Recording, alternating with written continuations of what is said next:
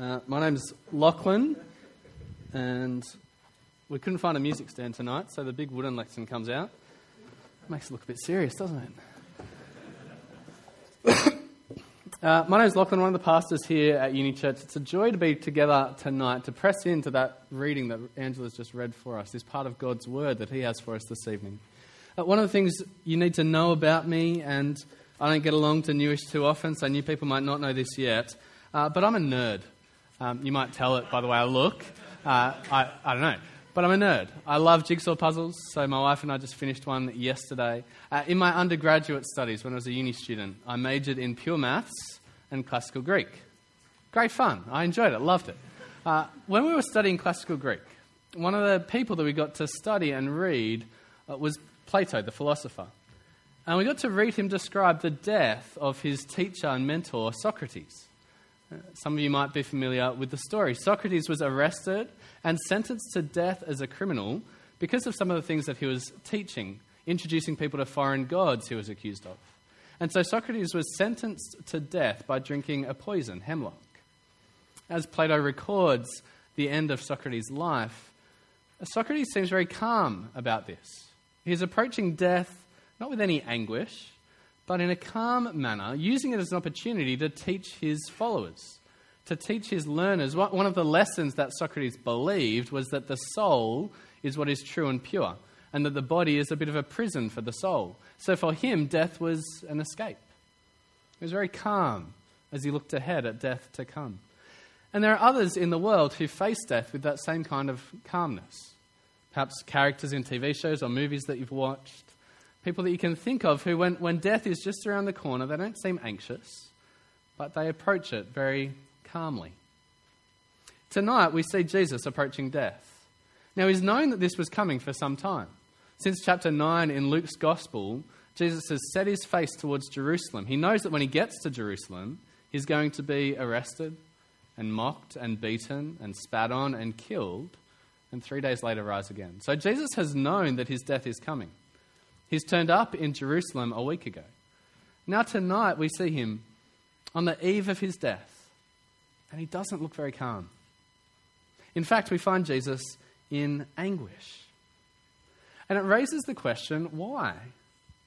Has Jesus suddenly lost his heart? He's been walking towards Jerusalem all this time, but now finally he's like, I can't go through with this. Is that what's going on? Now, perhaps he's a weaker man than Socrates. Socrates could face death calmly, but Jesus knows afraid. Is that what's going on? What is it about Jesus' death that has him so troubled? As we answer these questions tonight, we'll see a picture not just of what Jesus' death means, but through seeing what Jesus' death means, we'll get an insight into what our death means and how we can prepare for that. We'll get an insight in how we can pre- prepare for however much life God gives us between now and when we die. That might not sound like the most fun evening, but it's vitally important for us as we consider this sobering passage. So let me pray that God would teach us tonight. Father, thank you so much that you tell us the truth about ourselves. Thank you that when we come to you, we don't have to hide our faults or our flaws, that we're so busy most of the week trying to cover up from other people. We don't have to hide them from you because you already know them all. So please tonight, strengthen us by the example of Jesus to be better. Strengthen us to flee from sin. Strengthen us to pray, to submit to injustice. Strengthen us to follow you even to death. In Jesus' name, amen. We're picking up the story tonight in Luke 22, verse 39. Uh, flick with me there in your Bible if you've got a paper Bible there, the sound of flicking pages is great. It should already be open. If you're on an electronic Bible, can I commend to you a paper Bible? They are great. Know it's old school, uh, but you can scan back through the passages a bit quicker. And if we flick to somewhere else, you can flick there quickly too. So I do love the old paper Bible. But we're in Luke 22, verse 39. And as we walk through this story, we're going to go through it twice across the night. The first time we'll be particularly focusing in on Jesus, what's happening to him through these scenes. And then once we've got into the end with Jesus, we're going to go back to the start again and watch the disciples. What's happening for the disciples through this story? So, Luke 22, verse 39. Jesus went out and made his way as usual to the Mount of Olives, and the disciples followed him. So Jesus has turned up in Jerusalem a week ago, and generally during the day he'd go and teach in the temple, but then at night time he'd take this three kilometre walk out of the city to a mountain covered in olive trees, the Mount of Olives. Uh, this, by the way, was why the religious leaders needed a, an inside man to arrest Jesus. So, for a while throughout Luke's story, we've been hearing that these people wanted to arrest and kill Jesus, but they couldn't find the opportunity. They didn't know where he went at night. They didn't want to arrest him in front of the crowd, so Judas took the money to betray Jesus. Jesus. So, anyway, on this particular night, the eve of Jesus' birth, uh, oh, not birth, what am I saying? It's born a, a while ago. Uh, must have had too much coffee today. It's the eve of Jesus' death, we'll get it right. Uh, the final night of Jesus' life. He heads out as usual to the Mount of Olives. And verse 40, he asks his disciples to pray. And then verse 41, he withdraws from the disciples about a stone's throw, kneels down, and begins to pray. So this is the final night of Jesus' life. It's late at night, the, the rest of the city has fallen asleep, and we find Jesus praying. Again, this wasn't uncommon for Jesus. He often withdrew through his life into the quiet places to pray. But here at a pivotal moment, as he hangs on the edge, about to die, I wonder what Jesus is going to be asking for. What would you be asking for if you knew that death was coming? Have a look, verse 42. Father, if you are willing, take this cup away from me. Nevertheless, not my will, but yours be done. It's a bit of an odd request, and we'll probe into that in a sec. But I want you to notice, firstly, that Jesus prays to the Father. Though Jesus is fully God, we've seen that as we walked through Luke, and it will be reinforced for us next week. Though Jesus is fully God, he's not all that there is to God. He's God the Son, sharing eternally in deity with God the Father and God the Spirit. As God the Son, he's been eternally in communion with God the Father, speaking, hearing, submitting, obeying. And so here we find Jesus praying to his Father, knowing that he'll be heard by one who loves him immeasurably, one who is always there for him and has been since eternity past. Jesus prays to his Father who listens. And he asks his Father, If you are willing, take this cup away from me. Now, what on earth is he asking? What is this cup? If you were with us last week, you would have seen Jesus sharing a meal with his close followers, the disciples. And there was a cup in that story. They drank wine from it. Has Jesus now carried that cup with him to the Mount of Olives, but it's not matching his clothing? He's like, man, I just want this cup away. That wouldn't make much sense. It's not going to be about that cup. Now, the context for this cup actually comes from the Old Testament, some passages written hundreds of years before Jesus came on the scene. So have a look on the screen back to Psalm 75, verse 8. We find a cup in the Old Testament that you definitely don't want to drink. There's a cup in the Lord's hand full of wine blended with spices, and he pours from it. All the wicked of the earth will drink, draining it to the dregs. This is a cup that the wicked drink.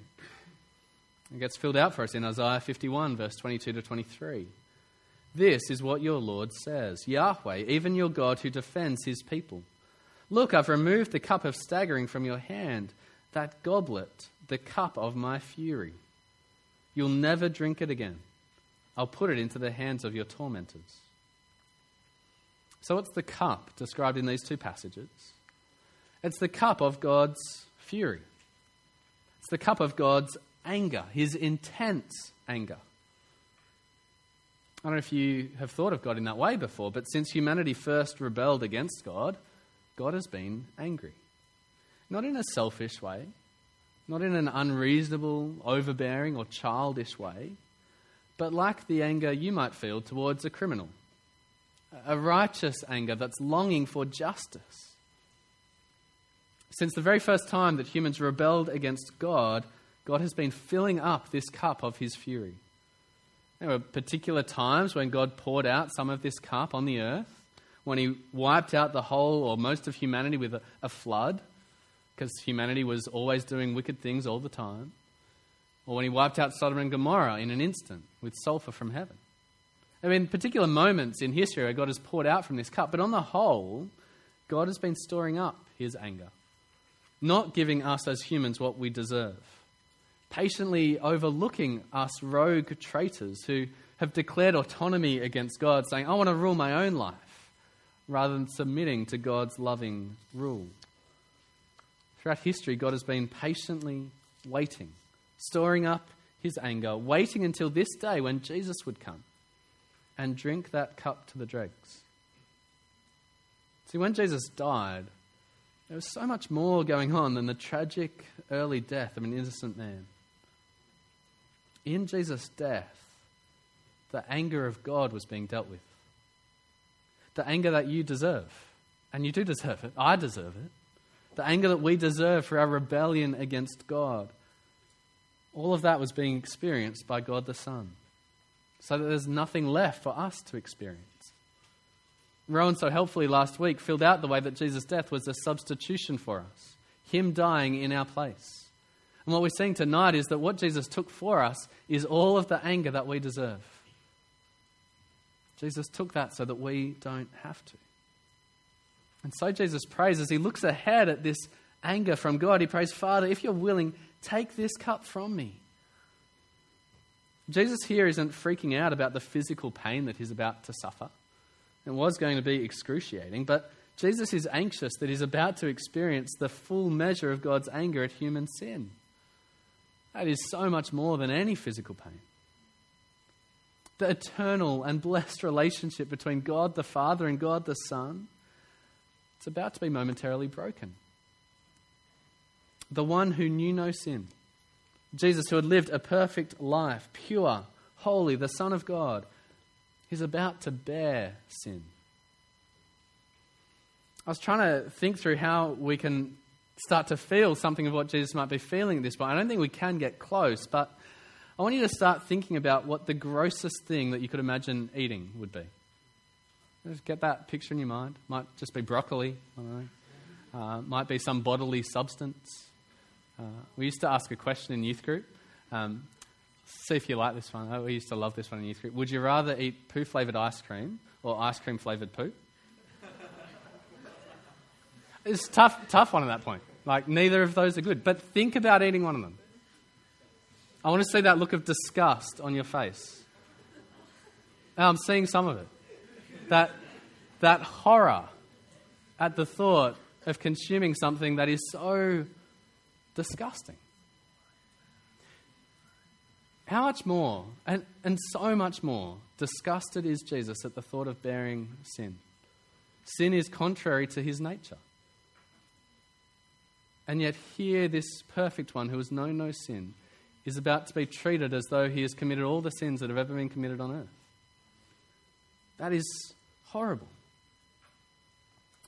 He prays, Father, if you're willing, take this cup from me. There's been some recent pushback against this idea of Jesus' death on a couple of fronts. We can't go into all of them, but what I want to pick up on tonight is that some people have said, look, if Jesus' death was him taking the anger of God, then this sounds like cosmic child abuse. A father heaping undeserved punishment on his son. And they look at a passage like this and say, look, it sounds like Jesus is being forced to do something he doesn't want to do. But notice that Jesus' prayer goes on. He's not an unwilling participant. Yes, he's horrified at what's about to happen. Yes, he wants another way through it. But his prayer goes on in verse 42 Nevertheless, not my will, but yours be done. The plan for the salvation of humanity, like all of God's actions, is a united plan of Father, Son, and Spirit. Everything that God does is one action of the three persons that make up our one God. And so, in this moment of prayer, we find Jesus expressing his emotion, expressing his instinctive reaction to what's about to happen, but then he resolves himself. And voluntarily, as an active agent in the plan of salvation, Jesus will head to the cross and die. So, this is no cosmic child abuse. It's the profoundly loving action of our triune God, who takes on himself the pain that justice requires so that we, rebellious humanity, can lay down our weapons, lay down our rebellion, and come back to Him with joy, not with terror. So Jesus' request is quite short. But you'll notice verse 43 that he prays for some time. An angel from heaven appeared to Jesus, strengthening him.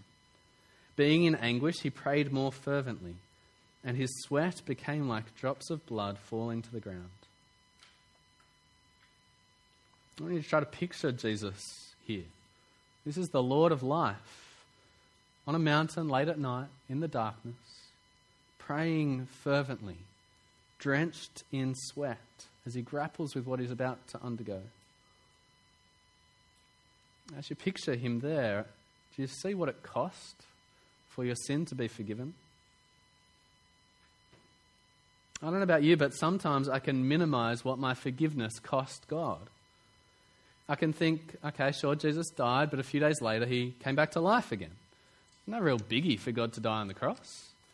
It's like the rich person that gives away a million dollars, but they're a billionaire, so a million dollars might look great, but it's not really much to them. And so when I think about Jesus' death in that way, I can start to think that sin is just not a big thing either. I just keep sinning, Jesus died for it, it's fine. But that's wrong thinking. Jesus' agony here, as he battles the inner temptation to avoid the cross, to just go straight back to the glory that he once shared. Jesus' inner temptation battling to avoid the cross. It's an insight into the price that he paid to free you, to free me from our sin. He experienced the full anger that had been stored up against all human wickedness across the whole of time and space.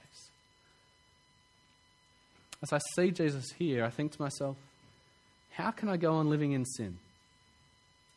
How can I go on living in sin when I see the price that was paid to free me from that sin? How dare I go on willfully disobeying the God who did this for me? Now, sure, I'm going to stumble at times. But if I ever make plans to sin, I've forgotten at that point the cost that it was to Jesus to save me. Do not make plans to sin this week. If you've already got plans to sin, change them. Don't plan to sleep with your boyfriend or your girlfriend this week. Don't plan to spread that juicy gossip that you've heard at church tonight. Don't plan to lie to your parents. Don't plan to steal from your work. Don't plan to get so wildly drunk that you don't know where you are. Don't plan to sin. I don't know what plans you have to sin this week, whether they're things that you're planning to do or things that you're planning not to do, but change those plans tonight. Jesus' agonizing prayer teaches us the true nature of his death for us and what a price that he paid. He paid the penalty for that sin that you're planning. He paid it to free you from that sin. So don't make plans to sin. And in the moment of temptation, when some sin does come upon you and you're tossing up whether or not to commit it, picture Jesus in the garden this night. Picture him agonizing in prayer, anguish dripping with sweat saying, Father, take this cup away from me. Well, having prayed, Jesus now moves towards this death. And he starts being treated like a criminal. So you see verse 45, he gets up from prayer and he goes back to his disciples and they're sleeping. He's rebuking them about that when, verse 47, suddenly a mob was there. And one of the twelve, named Judas, was leading them.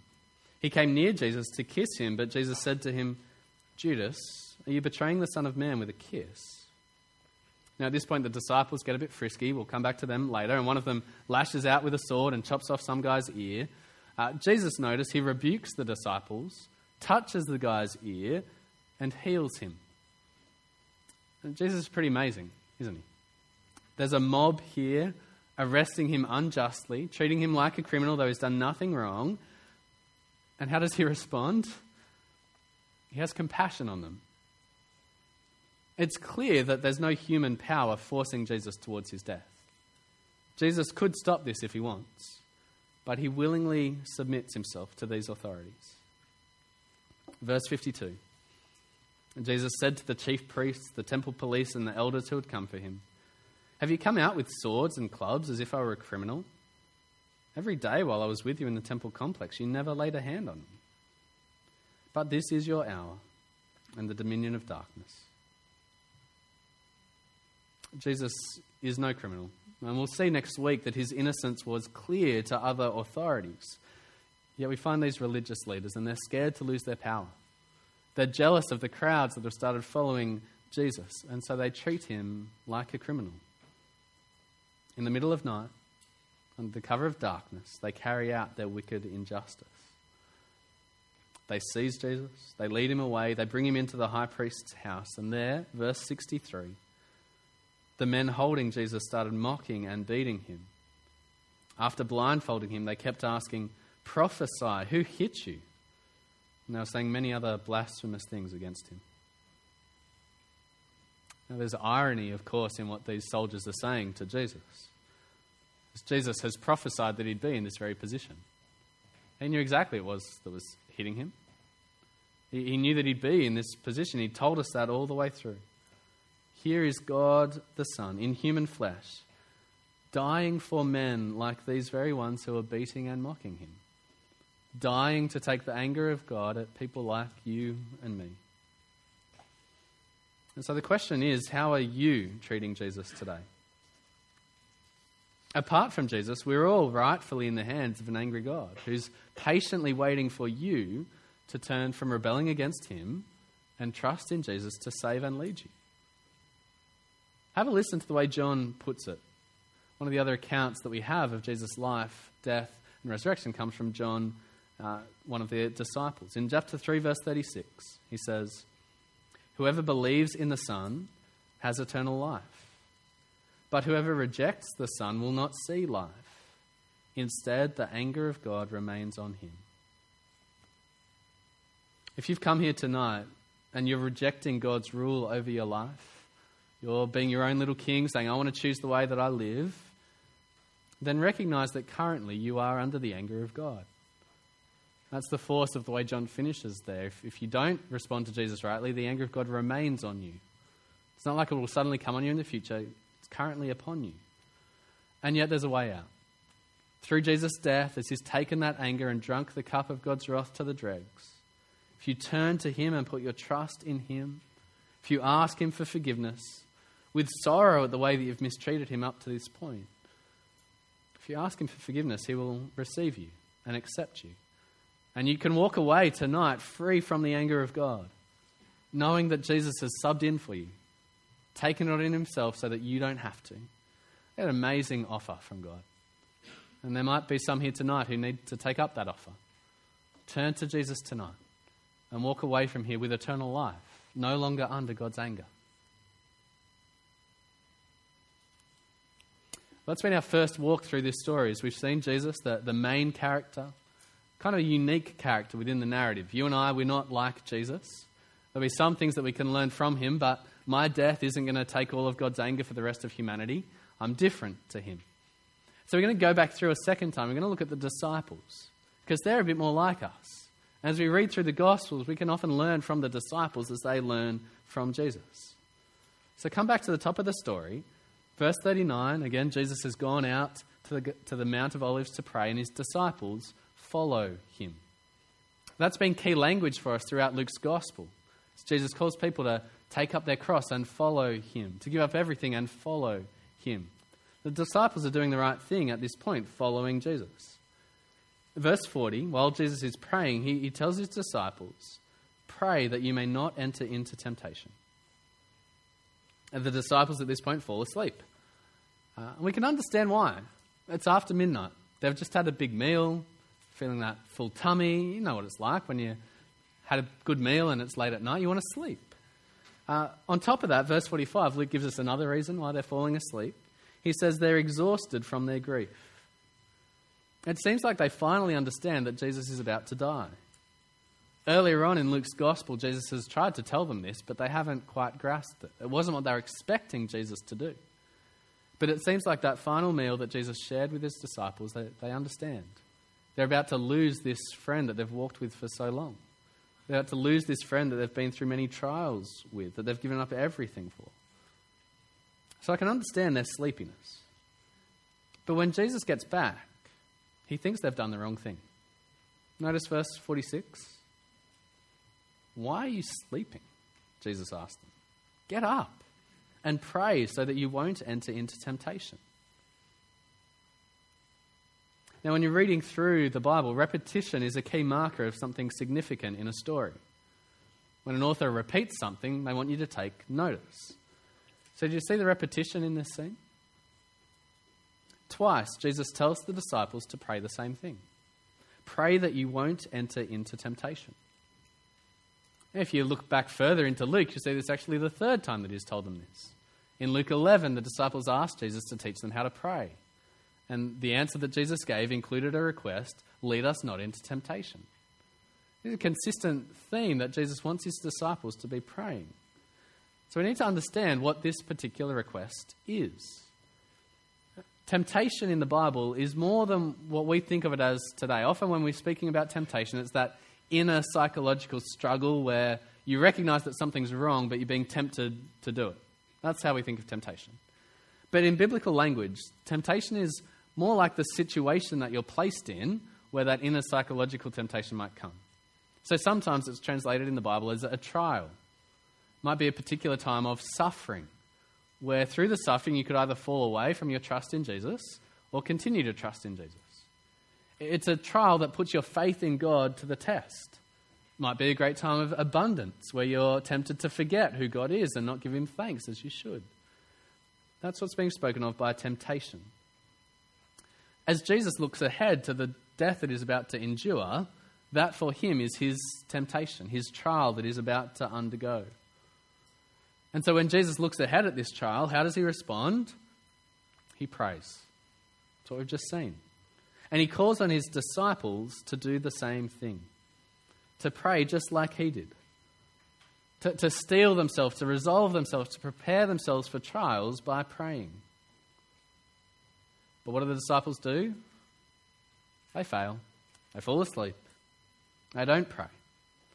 And as a result, when the trial comes, when the mob turns up to arrest Jesus, we see that they're not prepared in the same way that Jesus is. Where Jesus calmly surrenders to this mob, the disciples are getting a bit frisky. They're frantically fighting back. Verse 49. When those around him saw what was going to happen, they asked, Lord, should we strike with the sword? Then one of them struck the high priest's slave and cut off his right ear. But Jesus responded, No more of this. You can see the disciples a bit frantic, and, and really their behavior is laughable. There's just 12 of them, or 11 of them at this point. They've got two swords between them, and they're facing a mob full of swords and clubs. They've got no chance. But they shouldn't even be fighting in the first place. To fight back against this mob is to go against everything Jesus has taught his disciples along the road to Jerusalem. Jesus has already taught them to love their enemies, to do good to those who would harm them, to bless those who curse them, to pray for those who mistreat them. Jesus has said to them, If someone strikes you on the cheek, turn your other cheek so they can have another go. Jesus taught them and called them to take up their cross and follow him. To follow him to death, losing their life even though they don't deserve it. Remember how we saw that Jesus was treated like a criminal even though he didn't deserve it? He's calling his disciples to undergo the same unjust treatment. Now, just before they came out to the Mount of Olives, as dinner, dinner was finishing up, you might have noticed this last week or in your Connect groups. Uh, Jesus did say something a bit strange to them that I want to pick up on here. So have a look back to verse 36. Because Jesus says there, now, if you don't have a sword, you should sell your robe and buy one. So we've got to ask what's going on at that point. I've already shown you how the rest of Jesus' teaching would illustrate that Jesus wasn't actually literally wanting them to go buy swords. They weren't preparing to literally fight at this point. But what Jesus is warning them at that point is that the situation is about to change for his disciples while Jesus was going through the villages of Israel, people generally were liking Jesus. There were lots of people that were on Jesus' side, and when the disciples would go into these villages, they could expect a warm welcome. They could go along and people would feed them and clothe them and help them on their way. Jesus, at this point, he knows that he's about to be treated like a criminal. So he's warning the disciples, saying, Guys, the situation's about to change. No longer can you expect that warm welcome. Now you've got to expect to be treated like criminals. That's why when they say they've got two swords, he's like, no, enough of that. I don't actually mean literally get your sword. Just get ready to face unjust suffering. The response to unjust suffering for Jesus' disciples is not violence, but rather, as Jesus is encouraging his disciples here, the response should be prayer. And the disciples failed to pray. They put up a weak fight and they run away. They desert Jesus. There's one of them who's a bit stronger. His name's Peter. He's the strongest of the lot. He puts on a bit of a bigger show of bravery. Again, you might have seen him at the meal last week. In verse 33, he's sitting around that dinner table and he says to Jesus, Lord, I'm, I'm ready to go with you both to prison and to death. And he seems like he gets it and he's saying, I'm, I'm with you all the way. I'm going to die with you, Jesus. Uh, Jesus, though, knows Peter. Verse 34 I tell you, Peter, he said, the rooster will not crow today until you deny three times that you know me. So let's see what happened for Peter. We get told in verse 54. They seized Jesus, led him away, and brought him into the high priest's house. Meanwhile, Peter was following at a distance. They lit a fire in the middle of the courtyard and sat down together, and Peter sat among them. Now, so far, Peter is doing better than the rest of the disciples. They've all deserted Jesus, but Peter, he's gone in behind the enemy lines. Verse 56 When a servant saw him sitting in the firelight and looked closely at him, she said, This man was with him too. They're like, All right, here's Peter's chance. He said he's going to go with Jesus. His, this is his moment to stand up and go, Yes, I was with him, you're right. But he denied it. Woman, I don't know him. Strike one. After a little while, someone else saw him and said, You're one of them too. Like, okay, okay, Peter stuffed up once, but this is his moment. He was so sure that he could do it. He's reflected on his failure, and now he's ready. Man, I'm not, Peter said.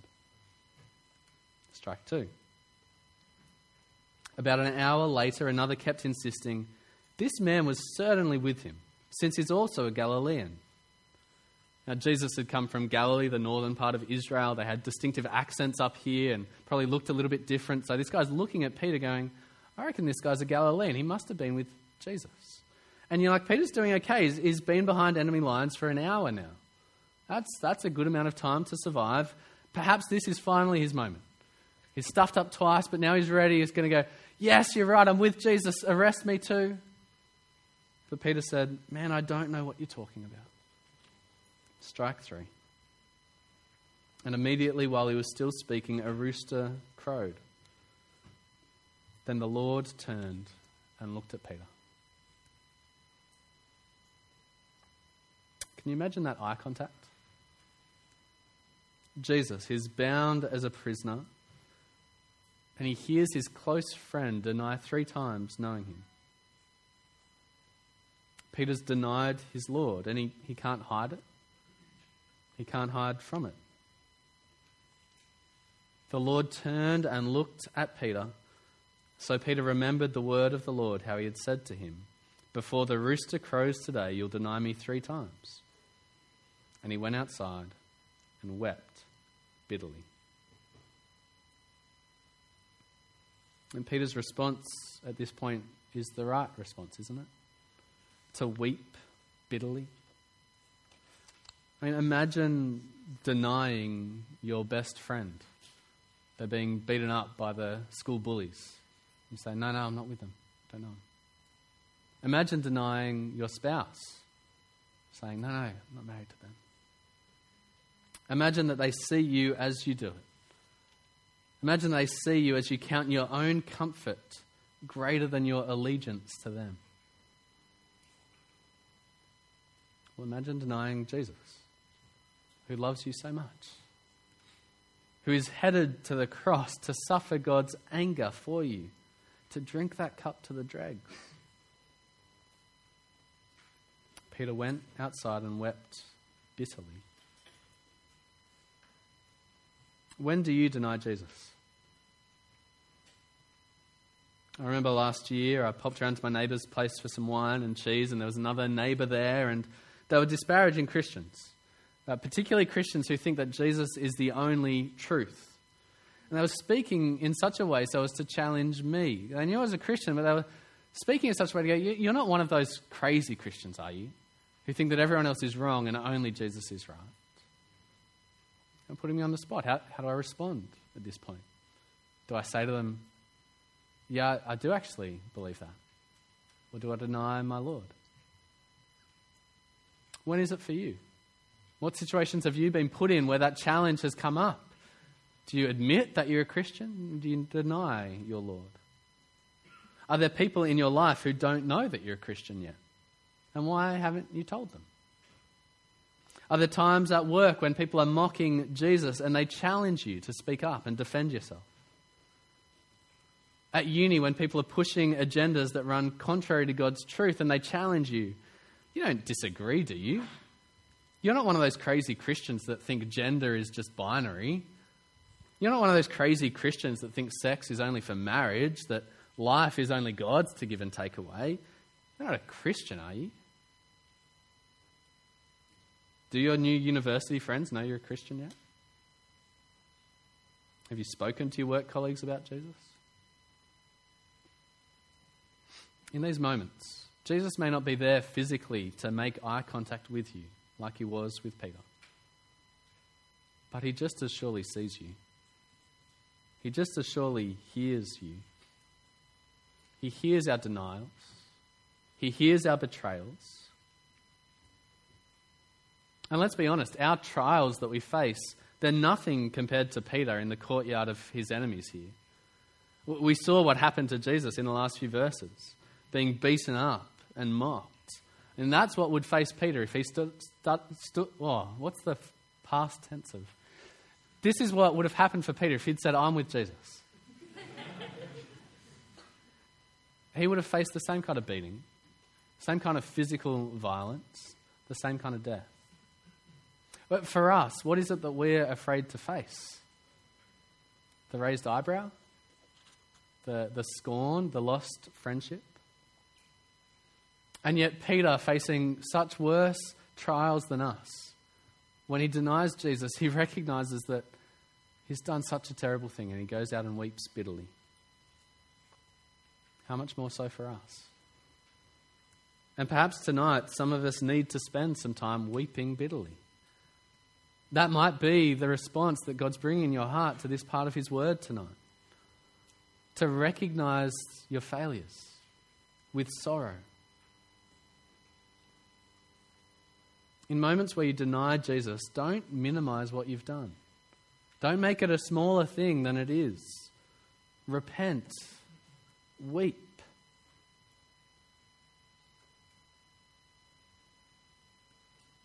It's when you're weeping that you can truly appreciate the wonder of restoration, the wonder of Jesus' forgiveness. Because the story didn't end here for Peter or for the other disciples who had deserted him earlier. And the story doesn't end for us with our betrayals either. After Jesus' death, he rose again to new life and he appeared to Peter and to the other disciples. And we'll see that in the coming weeks. When he appeared to them, he didn't hold against them that they deserted him. He restored them, he forgave them, he loved them. In particular, Peter, he gave Peter three opportunities to, to re avow his allegiance to Jesus, asking Peter, Peter, do you love me? Peter, do you love me? Peter, do you love me?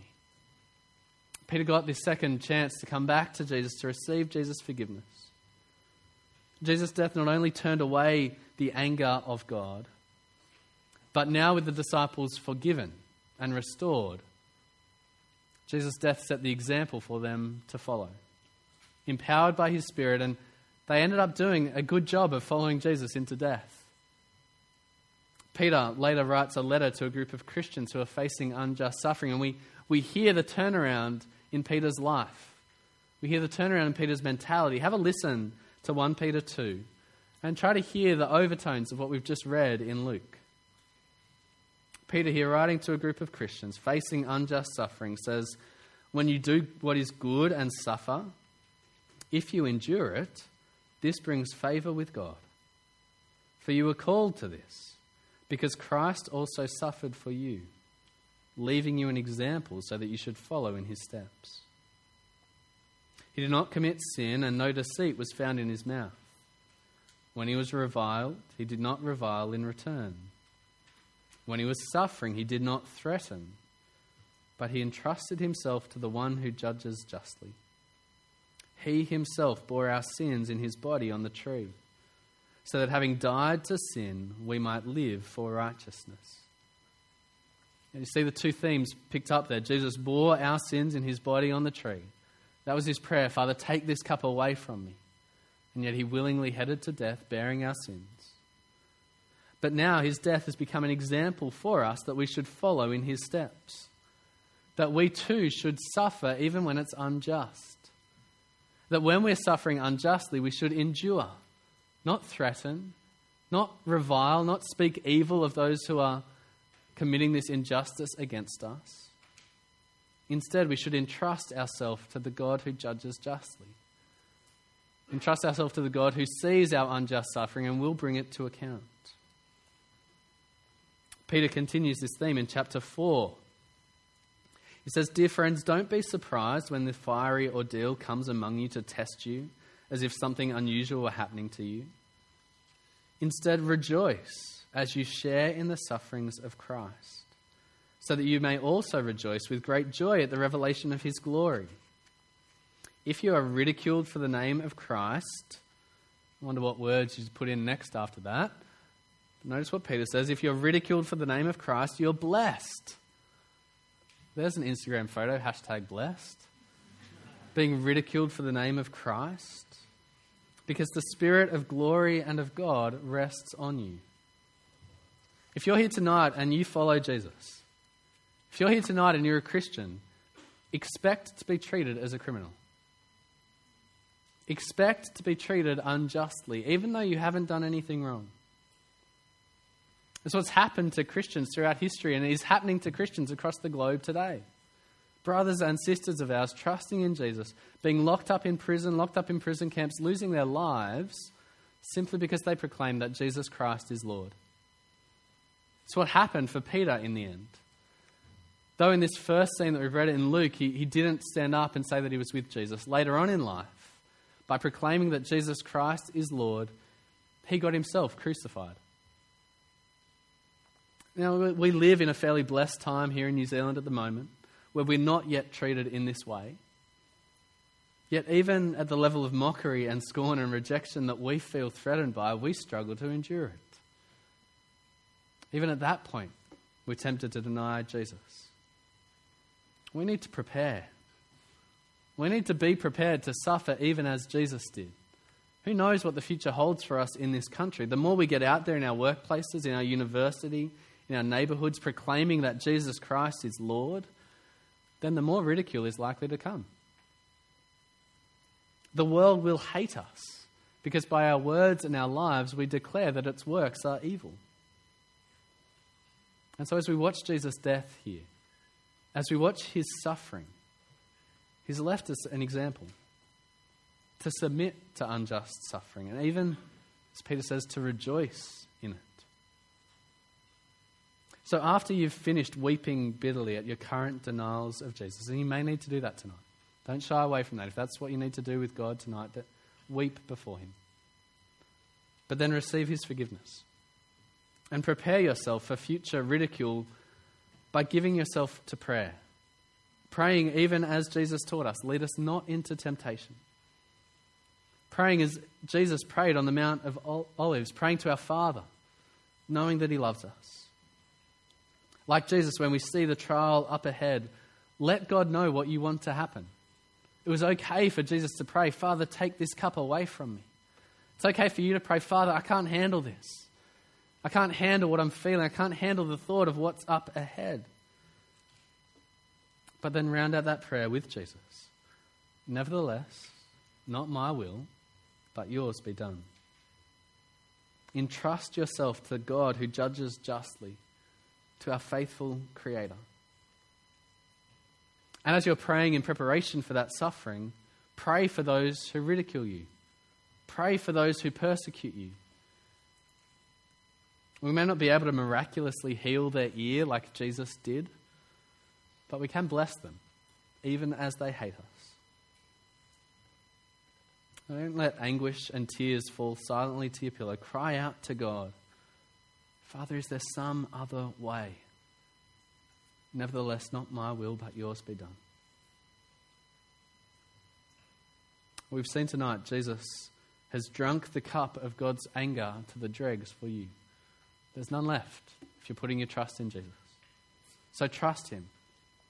Weep bitterly for the times when you deny Him.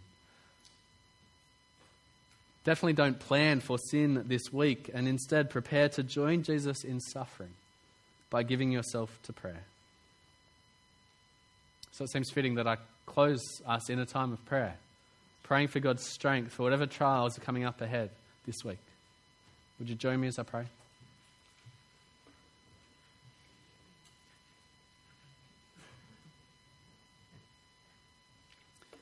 Father, please forgive us. Forgive us for the times when we have denied you, when we've counted our own comfort greater than our allegiance to you. We're sorry. Sorry for not speaking up. Sorry for not trusting that you have a greater plan for us even through death and suffering. Sorry for not following the example that Jesus set for us. Thank you so much that in Jesus' death, we can now come to you forgiven. That you have taken upon yourself all of the, the anger and the justice that needs to be paid. Thank you. Please strengthen us in this coming week. Strengthen us to endure ridicule, to endure suffering. Strengthen us not to sin. And Father, we've got to be honest, we, we don't want to suffer. We don't want to feel on the outside. But we trust you. And so we say, Not our will, but yours be done. In Jesus' name, amen.